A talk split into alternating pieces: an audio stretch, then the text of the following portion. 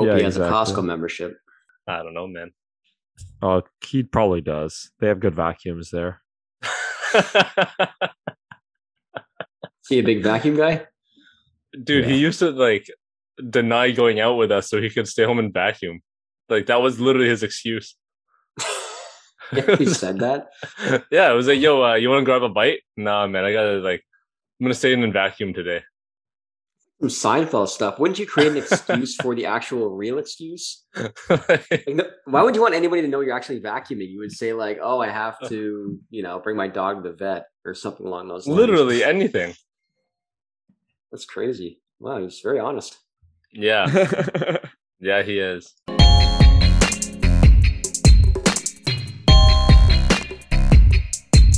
What's going on, everybody? And welcome back to the Hoops Corner. I'm your host, Peter Tran, and on the line, the Iceman himself, the baby daddy, Josh Cohen. How you doing? Feeling great, feeling great. I'm excited for All Star Weekend coming up. Always excited for All Star Weekend. Hopefully, get a couple people together this weekend, have a good time. But if not, then I'll be watching on my own, I guess.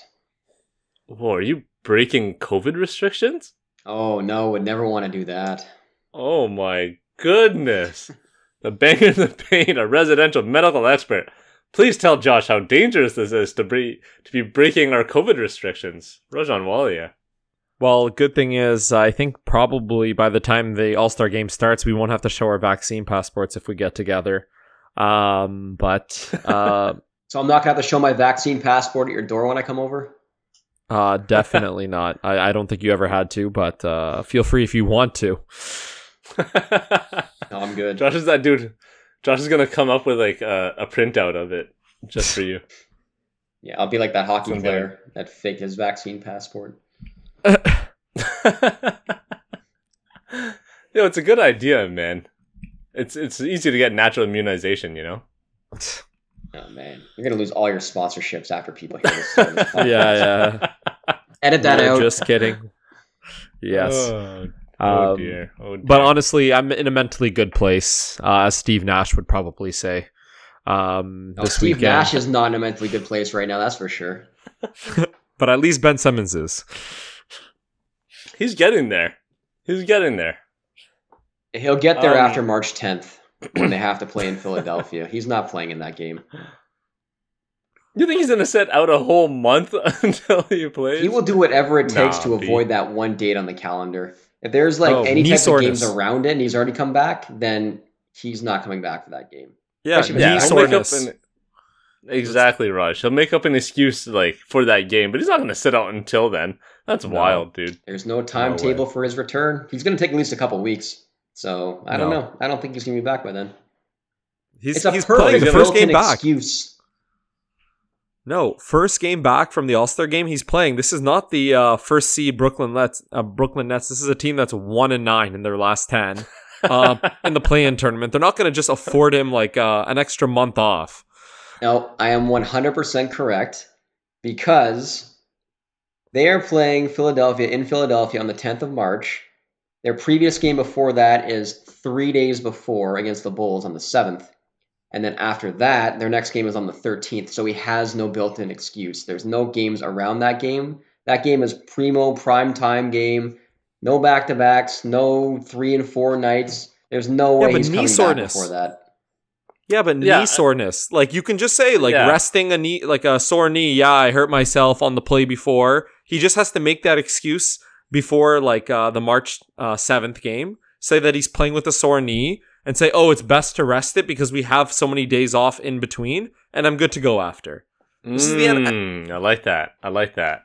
Yeah, I think the only like way he that. gets away with that is if he leaves the, the game against the Bulls on the seventh with knee soreness, as you mentioned, in the second quarter. But if that doesn't happen, he's No. getting No. all sorts of hate. when he's gonna say it. He's gonna say before the game that he's playing with knee soreness. Mm, so that it's not oh it's not magically before the Nets game it's just the game before and then after playing against the Bulls it just didn't feel quite right I need to rest it for oh look we have 6 days in between the next game if I skip the next game perfect it's funny how much media attention that we've, well, not just us, but everyone has given these two losers when neither of them are going to come close to a championship the rest of their career.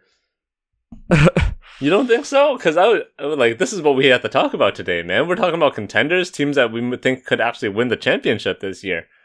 But Josh, it sounds like you're already writing off both the 76ers and the Nets. The Nets, who mind you, who keep in mind have KD, who is I'm assuming resting so he can come back healthy for the playoffs. Right? The 76ers, who have probably the leading candidate for MVP this year. And you have by Valentine's Day already written both of these teams off Absolutely. as title contenders. 100%. How? How how how are you going to write off the Nets firstly? Like how does that work? Well, because the Nets have a player who only plays in half the games, obviously.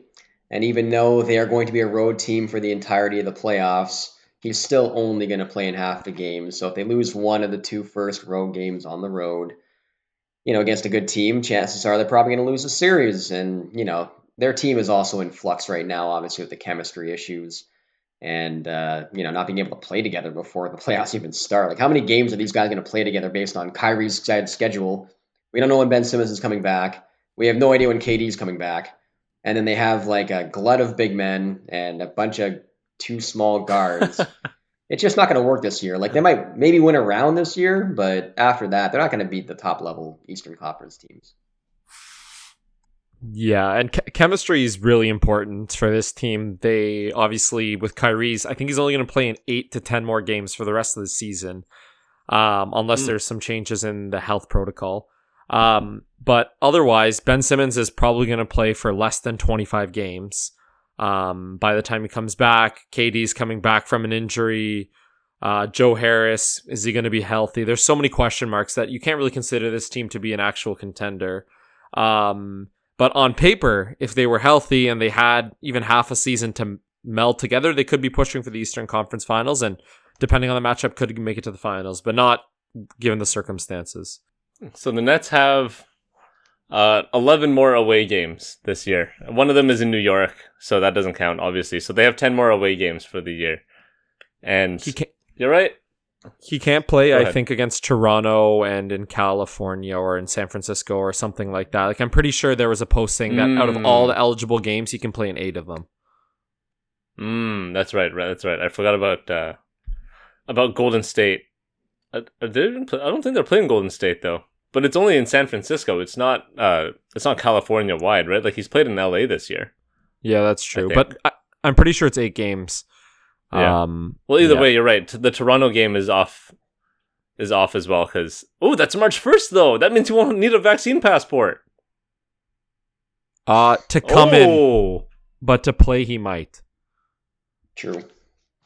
They haven't really oh. announced that yet, so oh. we'll see yo man, uh, grand conspiracy. The government is in Kyrie's pocket. You know, the Canadian government is in Kyrie's pocket. Based on their schedule, though, it's looking more and more like it's going to be Toronto and the Nets in the play-in series in the first game potentially, right? Because actually, no, maybe not. Because no, it all depends on the schedule, obviously. But like Brooklyn's just never going to be fully healthy. I have a full roster for the rest of the year. So it's just it's just not going to work this year. Like next year, maybe once the mandate is maybe gone, and all these guys get to play together, like they have a pretty damn good team if they're healthy. But mm-hmm. if they're healthy, and they're not going to be this year, and they're probably going to be one and out, and then they got to fix things up in the off season. Okay, well, take me across the, the trade then, Raj. Why are the 76ers not a real contender this year? Because well, behind Embiid and ideally uh, a not so fat Harden, you would think that these guys could go at least a round or two into the playoffs easily, right? Yeah, but then you have to look at their coaching. Like I think when you we're looking at contenders, um, there has to be a like a good team on paper, like good stars that have multiple ways to win. Um, teams that play on both sides of the ball, offense and defensively. Teams that have some level of chemistry with each other, and we can't assume that they're going to be perfect right off the bat. Which again, Harden and Embiid have a few reasons why they would work and live at the charity stripe, but then also Harden loves having access to the lane, and Embiid is kind of that's where he does most of his work. So we have to see how that fit works. Um, but like looking at chemistry, looking at coaching, looking at the players on offense and defense, that the 76ers don't have enough uh, compared to the other teams in the East. Um, I know Josh will probably talk about the Miami Heat, so I'll talk about the Milwaukee Bucks, uh, the defending NBA champs. Um, they have continuity. Obviously, they haven't been fully healthy this year, um, but they have the right pieces to win. They have some experience under their belt. Um, there's less pressure um, now on their coaching staff, having won last year. So I, th- I think the Bucks have to be one of the top two contenders um, in the East. And obviously, I'll let Josh talk about the Miami Heat because that has to be the other one. You know, I think Milwaukee is the clear favorite right now, but they do have a pretty gaping hole in the middle. And it's shown up, especially recently, against some pretty skilled centers. Like Jokic just tore them apart, obviously. They're not going to have to face them in the playoffs, obviously, but like, you know, even yesterday playing against Nurkic, I know Giannis didn't play, but Nurkic had like 26 and 16. And, you know, Serge was playing that game, so you'd think that he'd be able to slow him down a little bit, but, you know, Serge might just be a shell of his former self, and you would think that he's probably going to start in the playoffs with Giannis in a lot of the matchups against, you know, teams that actually have a center. And if not, then Bobby Portis is going to continue to start. But, you know, their lack of size could be an issue in a lot of playoff series, and they haven't played against Embiid plus Harden yet. And, uh, you know, obviously that's going to be a, a, huge issue for them with, you know, having Embiid because who do you put on him? I don't think Serge can guard him anymore. Bobby Porter sure as hell can't. And then you no. know, put Giannis on him the entire game and wear him out? Probably not until no. the fourth quarter. So they got some things no. to figure out against that team. But I think Milwaukee is the clear number one. And then number two, I probably would put Miami. Um, you know, Miami's had an up and down year, but they're still in first place somehow despite all their injuries. And you just look at their lineup from top to bottom and you compare it to like the Philadelphia 76ers lineup, like they have no weak points in their starting five um, to where you can like really attack. It depends who they start, obviously, too. Like if they start Duncan Robinson, then yes, you have that weak point there. Um, but they don't have to play him for more than 15, 20 minutes a game if they don't want to. And they have a lot of guys that they can bring in the game that, um, you know, can play some defense or at least play average defense. Like Tyler Herro is going to be in that spot in their closing lineup, obviously. And they just have a really solid team when they had the best coach, maybe in the NBA.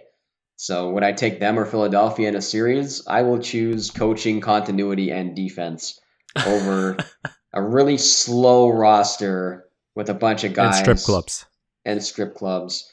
Um, oh, who just oh you are not up to the task. That's a good point. That's a good point. You got to take into account the Miami flu for Harden is just going to be rough. Yeah. That's a very good point. Oh, I didn't even take that into account. Um, Giannis is ideally uh like a help defender, right? Like you wouldn't want Giannis on Embiid for most of a game, would you? Just gonna wear him out. It's gonna take away his offensive capability. And honestly, as a one on one, like he's good, obviously, but he is optimized as like that weak side help defender. So, I mean, you're right. There's no one to really go against Embiid, but Embiid is like, it's kind of like Jokic. You know, some guys are just like cheat codes. But and Embiid and Jokic are clearly the two big men in the league right now who are just cheat codes offensively. So I wouldn't really. I, I don't think that like finding without one defender for them is really fair. It's sort of just like minimizing their effects rather than canceling them out to that extent. And you can't yeah, forget like, about Giannis either, right? Giannis is another cheat code. And who does Philadelphia have to yeah. guard him? I mean, their best bet, honestly, and you're probably going to laugh at this, but it's probably Harden. yeah, we'll, we'll have a laugh, but um, I mean, Harden is the most thick individual besides Embiid, obviously, and that's starting five. And he actually defends post players pretty well, except Giannis does a bit of everything, obviously. So if Giannis is just posting up, maybe it's not that bad. But if Giannis is at the top of the floor on pick and rolls and such, then they're going to get killed. Sorry, yeah. remember like years ago when it was a Boston Milwaukee playoff uh, series, and Kyrie just kept saying that he would take Giannis on defense. like this guy completely sabotaging his team by saying he would take Giannis in his MVP year. Oh, Sorry, your Harden thing just brought me back to that. That was great, man. That was like class A tanking during the playoffs by Kyrie. I can see that happening with Harden. I mean, we have to talk about too Harden deciding to not opt into his contract for 48 million by accident, which I just found out today. I, like I saw the reports when he originally got traded that he was opting in automatically, and then all of a sudden he forgot to send in his paperwork. He's uh he's self managed, man. He doesn't have an agent. I mean, maybe that. Yeah, maybe you couldn't find the scanner, the fax machine, whatever you need to send the The paperwork. in. fax machine. I can imagine Harden Uh. pulling up to a strip club and be like, "Yo, guys, do you have a fax machine?" right, like, like the only place he knows. I need to use your office. You got a fax machine? Yeah, also, what's on the Come menu? on, man. nah, that's Who's uh, on the menu? Mm. There you go. the uh the media narrative around Harden just like butchering this the past like two years is pretty impressive, considering that he's quit on two teams, literally sabotaged games in the regular season, and everyone's just like, "Oh yeah, you know James is just being James. Like he's just having a bad time in Brooklyn. He just wanted out." As if this dude didn't have it planned from the very get go. Like unless everything worked out perfectly for him, there was no way he was gonna stay. It was so obvious that when he didn't sign his extension because he wanted to test free agency, that he wasn't going to stay in Brooklyn. Come on, man. This media narrative protecting Harden is very strange to me. I don't understand why they're all like protecting his ass. Yeah, he's going to do the exact same thing in Philadelphia too. He's going to be out of there within one to two years, and if he isn't, they can enjoy paying him 250 million over the course of five subpar seasons. Yeah, it's Embiid, gonna- man. It's probably a blessing in disguise that he didn't opt in um, for Philadelphia. They get to see how it works out. Um, obviously, if he doesn't opt in and you want to keep him, then you're on the hook. But that's your you have a choice now in the matter instead of making Harden have that choice. Uh, Josh, I got a question for you, and even Peter. Out of the Bulls in Cleveland, who's a bigger contender? Oh, the Bulls by far. It's not even close. 100%. Like Cleveland's having a nice year. Yes, they have a fantastic defense, but you got to be able to score in the playoffs too. And they just don't have enough scoring, especially when you play against the top teams in the East. Like they're beating up a lot of like the lower level teams or the mid level teams, which is great. You're supposed to do that as a good team, obviously. But come playoff time, when you have a six foot seven guy on Darius Garland, and then you're forcing Caris LeVert to create all the offense and you know shots at the end of the shot clock because they can't get in anything. Cleveland probably will not win around this year, but they should still be happy about the season that they had. Yeah, yeah. Plus, go ahead. I, I go. And on top of that, the Chicago Bulls have uh, apparently God mode DeMar DeRozan, who, in case like you haven't been paying attention to the NBA in the past week or so, DeMar has gone with 40 points, 38, 35, 36, 38, 45, 31, and 28 in February. Like those are insane numbers, man. This guy is uh, he's on another level this year, and I mean, in an in a slow paced half court offense, Demar is the kind of guy that you want, especially in the playoffs. not saying he's going to do well defensively, but offensively, man, there's no one stopping Demar this year. And a quick stats corner for you. He's tied the NBA record for most consecutive 35 point games with 50% shooting from the field. And he's tied, can you guess who the player is? Incorrect. Will Correct. Wilt Chamberlain. He did it twice. So if DeMar DeRozan gets another 35 point game with 50% plus shooting the next game, he will break Wilt's record, which is pretty friggin' impressive. when you break any record that has Wilt in it, or tie anything that has Wilt in it, you're pretty damn impressive. that's all. That's all I can really say, man. If you're just in the same conversation, that's it. Yeah, and you're, I mean, you're damn impressive. with the Bulls, like they're probably the dark horse in the East right now because they have so many injuries, and yet they're sort of like Miami, where they just keep winning despite all their injuries. And they have so many key pieces that are out right now that may be coming back or should be coming back by the playoffs with, uh, you know, Caruso, Lonzo, Patrick Williams is supposed to be back by the end of the year too. So especially those two guards, if they can get them back by March and start to integrate them in the offense and the defense again and get their perimeter defense back to where it was. I mean, they were a top seven defense, I think, for most of the year with those guys in the lineup. And then they dropped to 30th as soon as those both guys went out. So they're Yeah. a pretty dangerous team in the playoffs because they have a pretty well-rounded team overall, and they know what they're doing on both sides of the ball. And I can definitely see them beating basically any of these teams, maybe except for Milwaukee. Yeah, for me, the the big question mark around the Bulls is not the talent; it's just the injuries and getting those guys healthy and integrated into the offense before the playoffs. Um, I, I think they can beat um, any team in, in the East. I, I don't think they're the favorites over Milwaukee or a, a healthy Miami team. But hey, uh, given the right matchup, given an injury here and there, uh, if they can maintain home court advantage, anything can happen. And uh, LeBron's not in the East, so maybe we can actually see DeMar go to the finals this year. I like that. You beat me to Uh, it. are, are we giving any credence to this Boston Celtics hot streak here? Now that they've finally found a defense, they actually have uh, another gritty player in Derrick White. Apparently, Jayson Tatum and Jaylen Brown have learned how to pass to each other, so that's that's nice. Why do you call him gritty? Any- He's not a small white guy. I'm trying to change the narrative here, Josh. Because he's in Boston now. You know, you gotta gotta play the narrative to the city. Was his first stop to a place that served clam chowder? Could I don't know, man. You'd have to ask him. Anyways, uh, are we giving Boston any real love this year, or are they like first, second round tops? I don't. I wouldn't consider them in the same light as like Milwaukee or Miami, but I mean, if these guys get hot, they've made it to the the Eastern Conference Finals before. I, I think if they get the right matchup, they could. But I sort of see them as you know Chicago light, where you have your two star wing players and you have pretty good talent around them that should fit. It's just they haven't really found a way to make it all fit yet, even though they've had a streak recently. But they've beaten a bunch of mid level teams and lower. They haven't really beaten anybody that's that great during this streak. So I mean, their top six is pretty solid, and uh, now they actually have a closing lineup. Um, whereas before they were having to play, you know, Grant Williams or Pritchard or whoever was hot that game.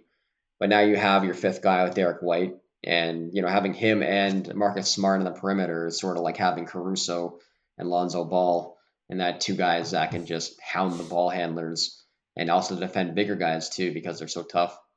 Um, but they would have to get the perfect matchup in the first round in order to advance, I think. But they're dangerous.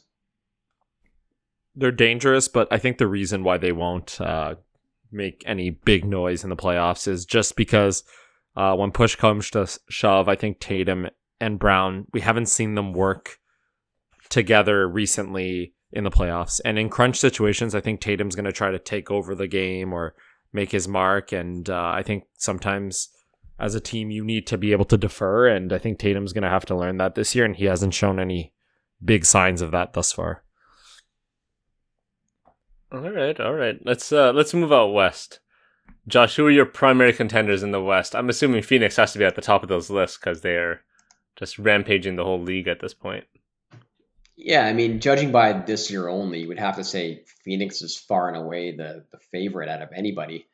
And they've played by far the best out of anybody. But I think in the top tier for me, I would put um, Golden State and Phoenix together.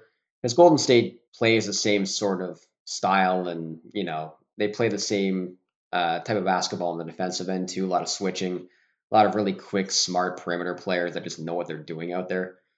Um, in the playoffs, which bench do you trust more? Uh, not really sure. I mean, Phoenix's bench has been fantastic this year, obviously, and they have a couple guys out right now. And which coach do you trust more? I don't know. So I think it's very close between those two teams. I think it might just come down to injuries. And then after that, um, I think uh, Denver is a dark horse, like a real dark horse to again. I mean, I bet on them last year to possibly win it all if you know Jamal Murray and Michael Porter Jr. potentially come back. They're not coming back, man. I'm sorry. Murray's Yeah, coming back. Murray will. I, I don't think MPJ is coming back this year. And without him, there I don't see them making it anywhere far. And like who knows how Jamal Murray is gonna come out of this injury, Josh? That's a that's a lot of faith you have. I know it's an underdog, but that's a that's a crazy, crazy call. Raj, who are your top contenders out of the out of the Western Conference this year, right now? Yeah. Yeah, like I, I agree with Josh. I think the Suns and Warriors, it's kind of a pick me depending on injuries. Um, I think obviously the Warriors uh, have a lot of experience as well, and uh, it all kind of comes down to how much an injury is preventing Draymond to play because they're not the same team without him, uh, and he's a key piece to their offense and defense. Um, then looking at the rest of the West, I think the rest of the teams um, given the right matchup, they can maybe win, make it to the Western Conference Final. But um, it really looks like the way the Phoenix Suns and the Warriors are one-two. It doesn't look like that's going to change, and uh, they're destined to meet in the Western Conference Finals. Funny enough, I consider the Grizzlies and the Cavaliers almost in the exact same position. Uh, in the sense that- no, no, Hard no, they're in the same position. Why? the Grizzlies are infinitely more talented, and they have a superstar player who already proved it in the playoffs that he can score against anybody and win a game on his own. And now he has more talent around him, and the chemistry is working a lot better this year as well. And they could easily win a series this this uh, postseason because they actually have not only him but a few other guys that can really score the ball, and they have a really good bench too, and uh, they have better coaching as well overall. Yeah, but then but then you look at the Cavs, they've also exceeded expectations this year. Like we expected the Grizzlies to make the playoffs, but they're obviously one of the top 3 teams. Uh, they're well-rounded, the Cavs are as well. Uh, they have a lot of young players, so do the the Grizzlies. Um, yes, they do have playoff experience, but like they, it's not like they pushed very hard last year. And obviously, the East is probably still not as strong as the West in terms of competition. Um, and when I l- look at this team, the Cavs have like multiple ways to beat you, and so do the Grizzlies. Um, but I, I think both of them have are in the same position in terms of we don't expect them to make it to the finals or uh, make it to the Eastern or Western Conference Finals, but they've exceeded expectations. They can win a series given the matchup. Um, but what probably will hurt them is just not having enough experience. And in, you're right, in Cleveland's case, they don't have that superstar player, but um, they're playing good basketball and they have something to be excited about. You just don't see any weak points for the Grizzlies, though. I mean, the Grizzlies have beaten a lot of teams this year. They've probably one of the only teams that have beaten Golden State, Phoenix, and a lot of the teams in the top um, upper echelon of the Eastern Conference too. And again, like going back to the experience thing, like having that one round of experience, um, playing Utah, winning that one game on the road, and then just coming in and destroying teams, even on the road this season, shows a level of maturity that you know a lot of teams haven't really shown this year. Obviously, I think that I can sort of compare Memphis to like OKC back in the day when Westbrook and KD took that next step in year two of when they made the playoffs. I think Memphis could actually like make it to the conference finals this year if everything goes right. That's a lot of faith in a very young team, right? Like this is one of the youngest teams in the league, and obviously Ja Morant, being the superstar he is, is like in his third year. And you're really gonna put that much faith into him? The, the thing is with Morant, Morant, like the the main issue is the Grizzlies are so reliant on him um, that if he's not playing well, if he picks up a knock, um, if teams are able to really get the ball out of his hands, I I just not question, but they haven't played in enough situations where they have other proven options. And I'm not saying Cleveland has plenty of other proven options, but I'm thinking they're they play a game where it's harder to just eliminate one thing and shut down Cleveland compared to playing against Memphis. Like if you can get the ball out of Morant's hands, Memphis isn't as good of a team. So yeah, that's where I sort of disagree. I think Triple J has taken another step up this year, especially in the second half of the year so far. And he's proven himself as a consistent contributor. And if he keeps playing the way that he is on defense as well, where you can play him at center in closing lineups, I, I think that they have more than enough. And they have so many shot makers on that team too. So if you get the ball out of his hands, they're so well organized and they know exactly what they're going to be doing on offense every possession. Whereas with Cleveland, their entire offense revolves around Garland. And if you get the ball out of his hands, there's not enough guys on the wing that can make plays. Whereas Memphis has Desmond Bane. They have, you know, the biggest question I have with them is Dillon Brooks because he hasn't played in the last couple months. And, you know, if he comes back and he's trying to take as many shots as he used to, that could disrupt their chemistry. And also, I'm assuming he's going to start, but who knows if he's healthy by playoff time. I don't think they would start him. Given that he's played like maybe 10, 20 games this year at most, Dillon Brooks has barely played this year. No, I think he'll they'll start him. He's like the heart of the team, and I think if they don't start him, it's going to be a weird situation. Yeah, I, I think he's Williams. Hmm. Yeah. Williams is a okay. rookie, right? Like he's not going to play that much in the playoffs. No, no, you're right. You're right. No, no. With, withdrawn. Withdrawn. That's my bad. Yeah. Yeah. Uh, Raj, did you know that the Memphis Grizzlies are 11 and 2 without Ja Morant this year? Yes, we all heard that stat back in uh, December when some people on his own or some people from Memphis were saying that we're playing better without the without you and that he should take more time to rehab his injury, which obviously is just absurd. Also, um, since we've already talked about the top three teams, I am going to be that guy to make the prediction that the Utah Jazz will be eliminated in the first round of the playoffs, no matter who they play this year. I, I won't Eh. say no matter who they play. Like I think if oh they no, end up no, playing, it's who ma- it's no matter who they play because they're going to play either Dallas or Denver, and I think either way, that's a bad matchup for them. They are not getting out of the first round. What if it's Minnesota? yeah, what happens if it's Minnesota? How is it going to be Minnesota? Minnesota's not. gonna Minnesota's make only it two six. ga- Nah, Minnesota's two game, three games back from the six. they're two games back from the six, but I don't know. I just can't see Denver falling that far, especially when they get Murray back too. And uh, you know, He's not going to come back 100% though. That's the it's going to take him time and he is a player Yeah. that uses his first step. But again, I, I think Utah's not going to make it. They're not going to have any chance in making it to the Western Conference final. Like no chance. Utah is uh, in prime position to not blow it up this summer, but Trade to make some Gobert. big moves. Yeah, they ha- I I think it's at that point where you can only repeat the same team over and over again until one point where it just like it just falls apart. And we've all heard the reports about Gobert and uh, Mitchell not getting along, right? So it's time. Yeah, and if they choose a guy, it's going to be Gobert that's going to go. Yeah, I was begging for them to make a change because, like, I think this is probably the third year in a row where they've kind of run it back uh, with the exact same team. And you're always, I think the plan was always Donovan Mitchell will improve every year. He'll be able to carry us that much farther. He Mhm. has been injured one time, but uh, I, I just think overall, like, this is a this is a situation where they're definitely a pretender. No chance to make it to the finals. They're they're less of a contender than Memphis is for sure. No, no, no. But they got Nickeil Alexander Walker. He'll he'll solve all the issues that they have. Come on, man. Uh, it's weird. It's a weird situation there. Yeah, I don't know why they traded for uh, you know, baby Clarkson. I mean, I, I like Nah and everything, but he's not gonna fit in that system when they already have a guy taking those shots that he wants to take. No, no, Yeah. no, no. Bad, bad idea. And just based off of his first game, he played three minutes. I don't think he's uh, gonna have a, any role, like uh, like a, any serious role. And and they have Hassan Whiteside. That's how you know this team won't go very far. It's true. Unfortunate, unfortunate because I love Rudy Gay and all, but nah, man. Uh, do you want to talk about any of the LA teams, or are they just whatever? Who cares? I don't want to talk about the Lakers. I meant the Clippers.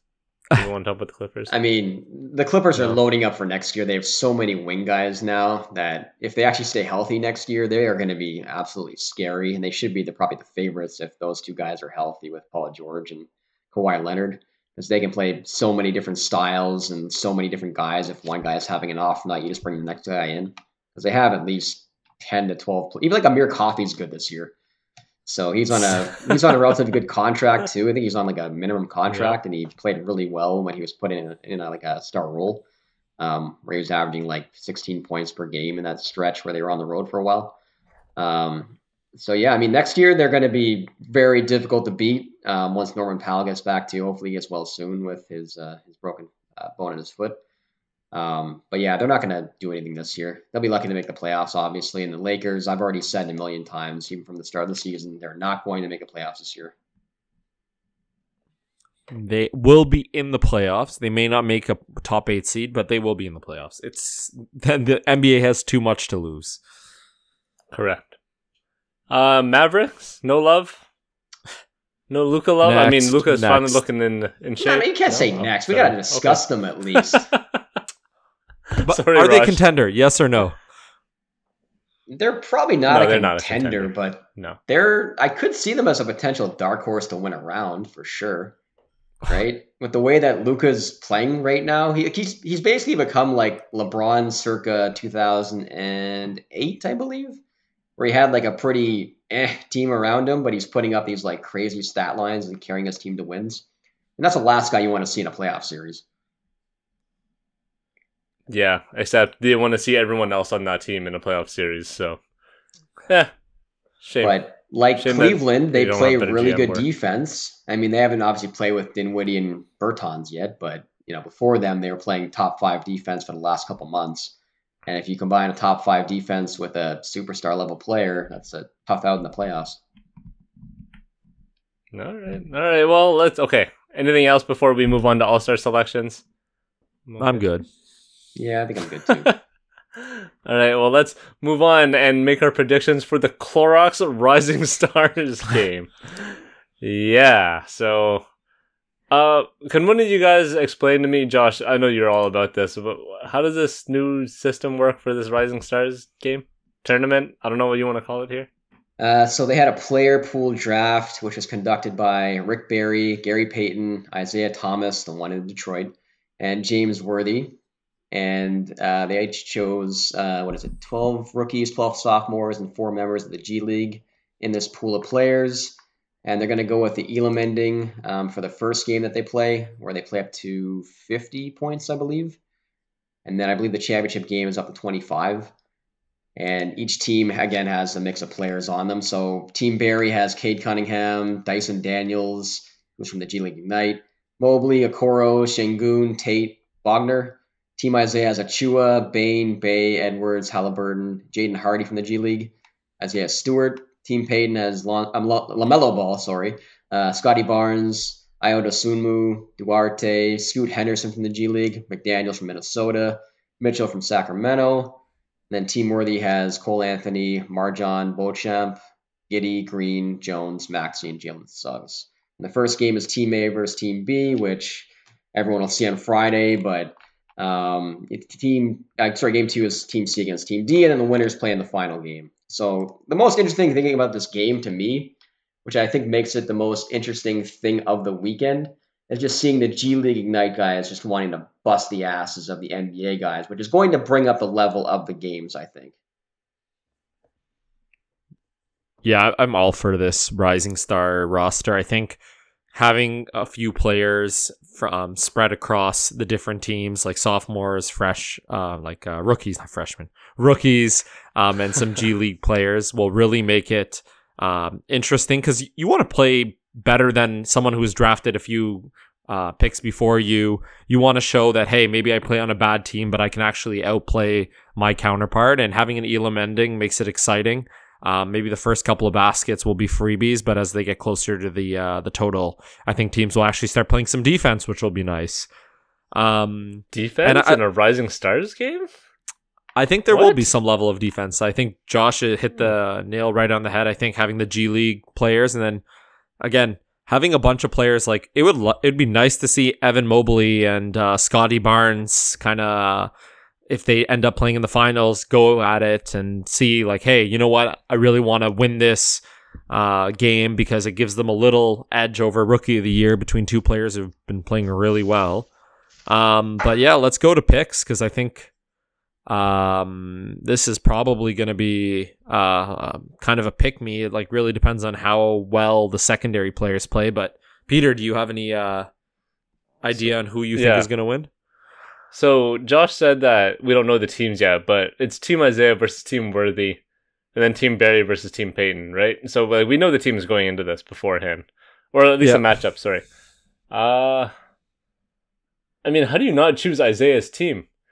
between Desmond Bane, Saddiq Bey, who are like incredible shooters. Anthony Edwards and Tyrese Halliburton are two of like the best guard young guards. And then Precious Achiuwa and Isaiah Stewart as like mediocre bigs. And Jaden Hardy, I don't know anything about Jaden Hardy. But yeah. with the NBA talent alone, I mean, that it seems like the most like spread out uh, and like consistent offense. And like to be honest, I know you said that, that these guys are going to lock down and like try to play defense, but I'm not counting on defense in this kind of game. you know what I mean? Like if if All Star Weekend has taught us anything in the past, it's these guys are just going to chill and have fun. They're out there. They're putting on a show for the fans. They're going to get paid. Why would they, you know, risk themselves yeah, and play actual I, defense? Yeah, like just talking about this matchup, I think Team Isaiah's team is just better. Um, they they shoot the ball a bit more consistently. Um, they have a bit more star power, players that play more significant minutes for their team. Um, and I, I think that this is going to be like Isaiah's team is going to be better than Worthy's team. Worthy's team really, I'm interested to see Josh Giddey and Tyrese Maxey how well they play. Uh, Jalen Green and Jalen Suggs have been really high usage players playing on some really bad teams. So maybe they have something to prove that, hey, look, we can actually play winning basketball. But Uh, I think Isaiah's team is going to win this round. Um, but what about Barry and Payton? Because those teams on paper, I think they uh, they're pretty even. Yeah, give me Team Payton because Team Payton has a bunch of dogs on it who are going to play really hard. You got Scottie Barnes, Dosunmu, and Davion Mitchell who are going to play super hard, obviously. And then Scoot Henderson is the best prospect in the draft in two years. And I think he's going to want to show that he has superstar level potential and really show out so people start talking about him early at 16 years old. So when he's coming into the league, he's going to be the top pick in the draft. So I think Team Payton's going to eventually win it all. Wait, wait, wait, hold on. Team Payton has LaMelo Ball, who is going to be solely focused on Sunday's All Star game, right? You know that these guys don't really care about the Rising Stars game when they're when they got selected to be an All Star. So why the hell would LaMelo Ball even show up for this? He's just going to go through the motions, throw some lobs, and that's it. So then put him on the bench and let Scottie Barnes take over the point guard position. wow, this is a Toronto fandom right here, man. I, yeah, get out of here. This is straight up Toronto fandom. yeah, uh, just just to be a contrarian, I'm going to choose Team Barry over Team Payton. Uh, I think Team Payton has a better defensive side, but Barry's team um, just has a, a, few more players that can put the ball in the basket a bit better.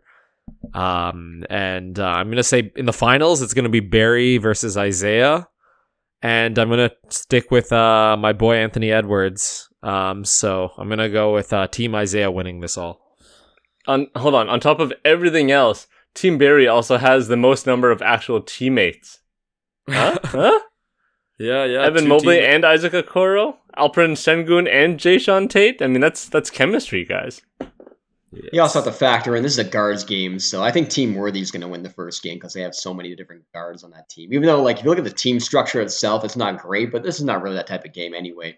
So give me Team Isaiah versus Team Worthy, and Team Isaiah to win it all with Scottie Barnes being the MVP. Uh, hold on, it's Team Isaiah versus Team Worthy in the first round. Oh, is it? Yeah. Yeah, yes. and then Barry Payton in the first round. Yeah, well, Team Isaiah versus Team Barry then. Yeah, there you go. yeah. Oh, sorry, Team Pey- sorry, Team Payton. I meant Team Payton is going to win it all. Nah, no thanks. Team Isaiah's going to win. Yeah, I'm with Peter. Nah. All right, let's move on to the Taco Bell Skills Challenge. Uh, so there are three teams apparently: the Antetokounmpo brothers, the Cavaliers, and a trio of rookies. Uh, Raj, do you do you know how this works? Is it a relay? Is it like how? What the hell is this? What's happening here?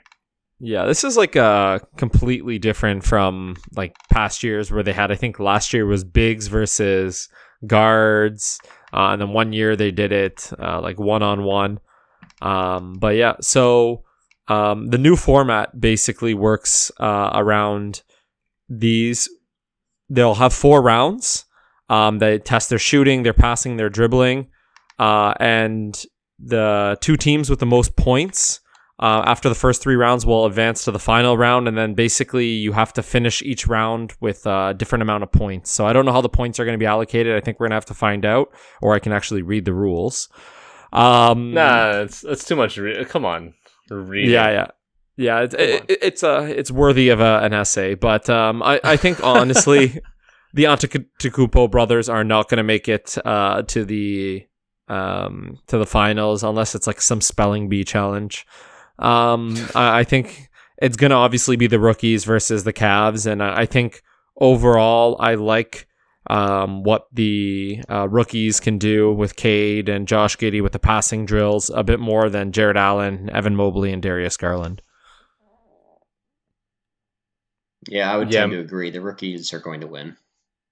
Yeah, definitely the most talent, like skillfully talented to, out of the three groups.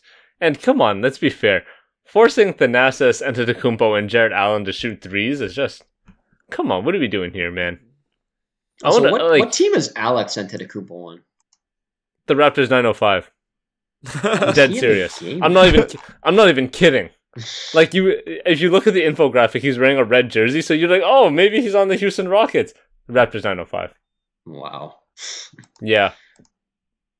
Yeah. I mean, good for them for having their moment as a family in this skills competition, I guess. But sure, whatever, man. I'm I'm I'm over this.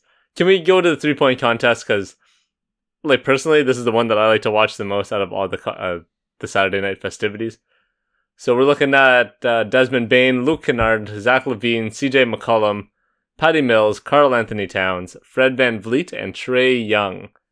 Uh, Raj, who do you have for this? To win it all? Of course, to win it all. What? No, I mean for each round, who do you have? Come on, man. Uh, this is tough. Who's I- gonna get hot? For me, I I love the Grizzlies. Uh, I like Desmond Bane, but I, I'm gonna have to go with uh, Zach LaVine. I think uh, the way he's been playing um, this year, obviously before the injury, he's been playing lights out. He just seems like a. He's also had experience in this competition before, um, whereas most of these other players, it's their first time doing it. Um, so I, I'm gonna go with Zach LaVine. If you're making a bet on a betting website, just make sure that you give it, you get your cash back in case he doesn't actually play in this competition, because there's a chance he misses All Star Weekend in full. Um, so I would definitely not place my bet on him just based on that and his bad knee. Uh, but I would probably choose, I would say Kennard or Mills, because both those guys have pretty quick, smooth shots, and they don't require a lot of time to get it off, obviously, and they just have really good forms too. I think Patty Mills jumps more in his jumper, so I'm going to take Kennard. I'm gonna take Patty Mills if LaVine doesn't play or doesn't uh, compete. So I'm I'm trying to look up odd betting odds now that Josh has mentioned it, because uh, you know. But like, what are the odds that we actually get betting odds on this crap? Uh, easy. There's betting. Oh, odds there's on definitely everything. betting odds for sure. Uh, let me let me find it, man. Is this last year's? God damn it. 2022. Uh, so I have odds to win All Star Game MVP. That's not what I want, I think I have it. I'll keep that. Uh, Patty Patty Mills is plus 450. Kennard is plus 500. VanVleet plus 500. LaVine plus 550. Trae Young plus 550. Bane plus 600. McCollum plus 750. Towns plus 1100. Yes. I was waiting to hear what Karl Anthony Towns' odds were. Uh, give me. Uh, I don't know, man. It's either going to be Trae or CJ McCollum. I can't pick between the two. Honestly, I actually don't like the shoot this field of shooters, other than uh, LaVine and Bane, and obviously McCollum and Trae Young. But like, Luke Kennard being in this is weird. Patty Mills is like one of the streakiest shooters in the league. I know Karl Anthony Towns is like the best big man shooter in the league, but like, really, are we really doing this? Where, where's Steph? Where's Klay? You know, where the where are like the shooter shooters? I'm guessing Steph turned it down because they would not not send him an invite, right? Yeah, yeah, that's and same thing with definitely- Klay. Come on, man. Uh, give me uh, give me CJ McCollum. He's shooting a lot of threes this year. He's a chucker. I think I might place a bet on Towns though. Plus 1100 is tough to pass up. Yeah, that's juicy. Yeah, but no. He's a great shooter well and he doesn't even jump on his shot, so why not? He doesn't Yeah, jump, but- and uh, he his shot like it doesn't require much, you know. And he's like used to set shooting. It's not like he's a guy who creates his own shot. He is the type of guy that you're not really sure if he's going to finish all the racks. yeah, that's the issue. Man, Like, they give them so much extra rack to rack. time and shit. Yeah, but they have so much time, and then there's like that that new four point ball or whatever it's called, The and do zone. yeah, yeah. Okay, whatever. We have our picks. Let's go to the dunk contest, guys. The last event of the night. We're looking at a very small lineup. I think Cole Anthony, Jalen Green, Juan Toscano Anderson, and Obi Toppin. Uh, Raj, who do you have for this? I know everyone uh, is gonna probably say Jalen Green, but I'm gonna go on a limb here and say Juan Toscano Anderson. Damn. How did? Why? oh, that was actually gonna be my pick too. I just feel that if you accept the invitation, that you probably have something up your sleeve. No, we say Um, this every like- year with these random scrubs who come in and they always fail. It's not going to work. That's what? uh, that's what my are you pick. talking about? Remember the time that Jeremy Evans won the dunk contest? Does anybody remember this? I don't remember this. Did this happen? Check the record books. I think it happened. Who do you who won it last year? Do you remember? no. No. Anfernee Simons. Oh my god. Oh, oh yeah. Do you over, remember the uh, year Obi before? Toppin. Yeah. Do you remember the year before that? This is when we were all together, mind you, for 2020. We were like literally in the same house for this one. Who did Aaron Gordon lose to that year? this is Yeah, hilarious. I'm gonna go way back with this this game. This is awesome. Oh Well, the my year before that- please. Actually, no. Three years ago was LaVine, right? No, it wasn't. Do you remember No. that we're in 2022, Josh? Is that Yeah, five 2016. 2016 Really? was LaVine. LaVine and Gordon was 2016. Yeah, it was. I remember that. Yeah, that was, a good one. Toronto 2016. Um, 2017, Glenn Robinson the third. Oh my god. Oh my god. Don't even know if he's in the league anymore. He's not. 2018, Donovan Mitchell. That was a pretty good one if I remember correctly. Uh, 2019, Hamidou Diallo. Oh god. Yep. What are we doing? And the 2020, the year that I just tested you guys on, Derrick Jones Jr. Jones. Josh won money on that, if I'm not wrong. I've won some money on some different dunk competitions. Most of the time, it's very easy to see who's going to win, even if they're like a plus two hundred betting on. Yeah. you might as well put your money. Like Jalen Green this year has to be like less than plus two hundred, I would guess, right? Do you have the odds there, Josh? I'm pulling it up right now. Pull them up. All right, pull it up, man. Because uh, Juan Toscano Anderson's gonna get my money. Well, I mean, whoever the betting book is, but Have you even seen this guy get my dunk pick. before? I've seen him poster people. Mm, I've it's seen him poster insane. JaVale. That's all I need. Yeah, Jalen Green is plus one fifty. Obi Toppin is second at plus 150. plus two fifty. Toscano Anderson's plus three fifty, and Cole Anthony coming in the rear plus four fifty. The only thing Cole Anthony can do is bring in J. Cole and do some combo dunk. That would be like, oh, that's pretty cool. Why J Cole? Just because of his know, name? Yeah, they kind of look alike. okay. oh man, yeah. I'm. uh I only like Juan Toscano Anderson because I like guys between six four to six seven in this competition. I I think that's like prime athletic uh, capability for basketball players, and he's the, the only one that fits into that mold. He's just never seemed as, you know, an explosive dunker, especially in game. Like he's had some posters, sure, but he doesn't jump off the page like, for example, his teammate, right? Kuminga in this competition, I think Oh, yeah. something because he has really Kuminga would've been explosive dope. dunks. If Steve Kerr would have played Kuminga more to begin the year, it would have worked. Give this guy Yeah. some shine. He would have been in the Rising Stars Challenge, and then maybe he would have been in this competition too. Exactly. All right. Well, Roger's taking Juan Toscano Anderson. I'm. I, I think Josh has convinced me to take Jalen Green. I think you're right. Now that I think back to all the season highlights, Jalen Green has to be the winner. Oh yeah. All right. Good stuff. Uh, anything else here, guys? Or are we wrapping it up? Are you guys excited for All Star Weekend? You know, get together.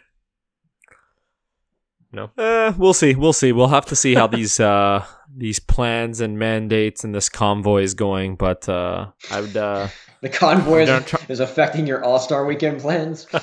hey, you never know, man. These things change every second. Yo, These imagine if damn they were in the- truckers. the truckers are invading the suburbs. Imagine. Yo, they might go to Cleveland. You never know. Yeah, that would really Yeah, affect Cleveland- the game. Cleveland would love it. Let's be real.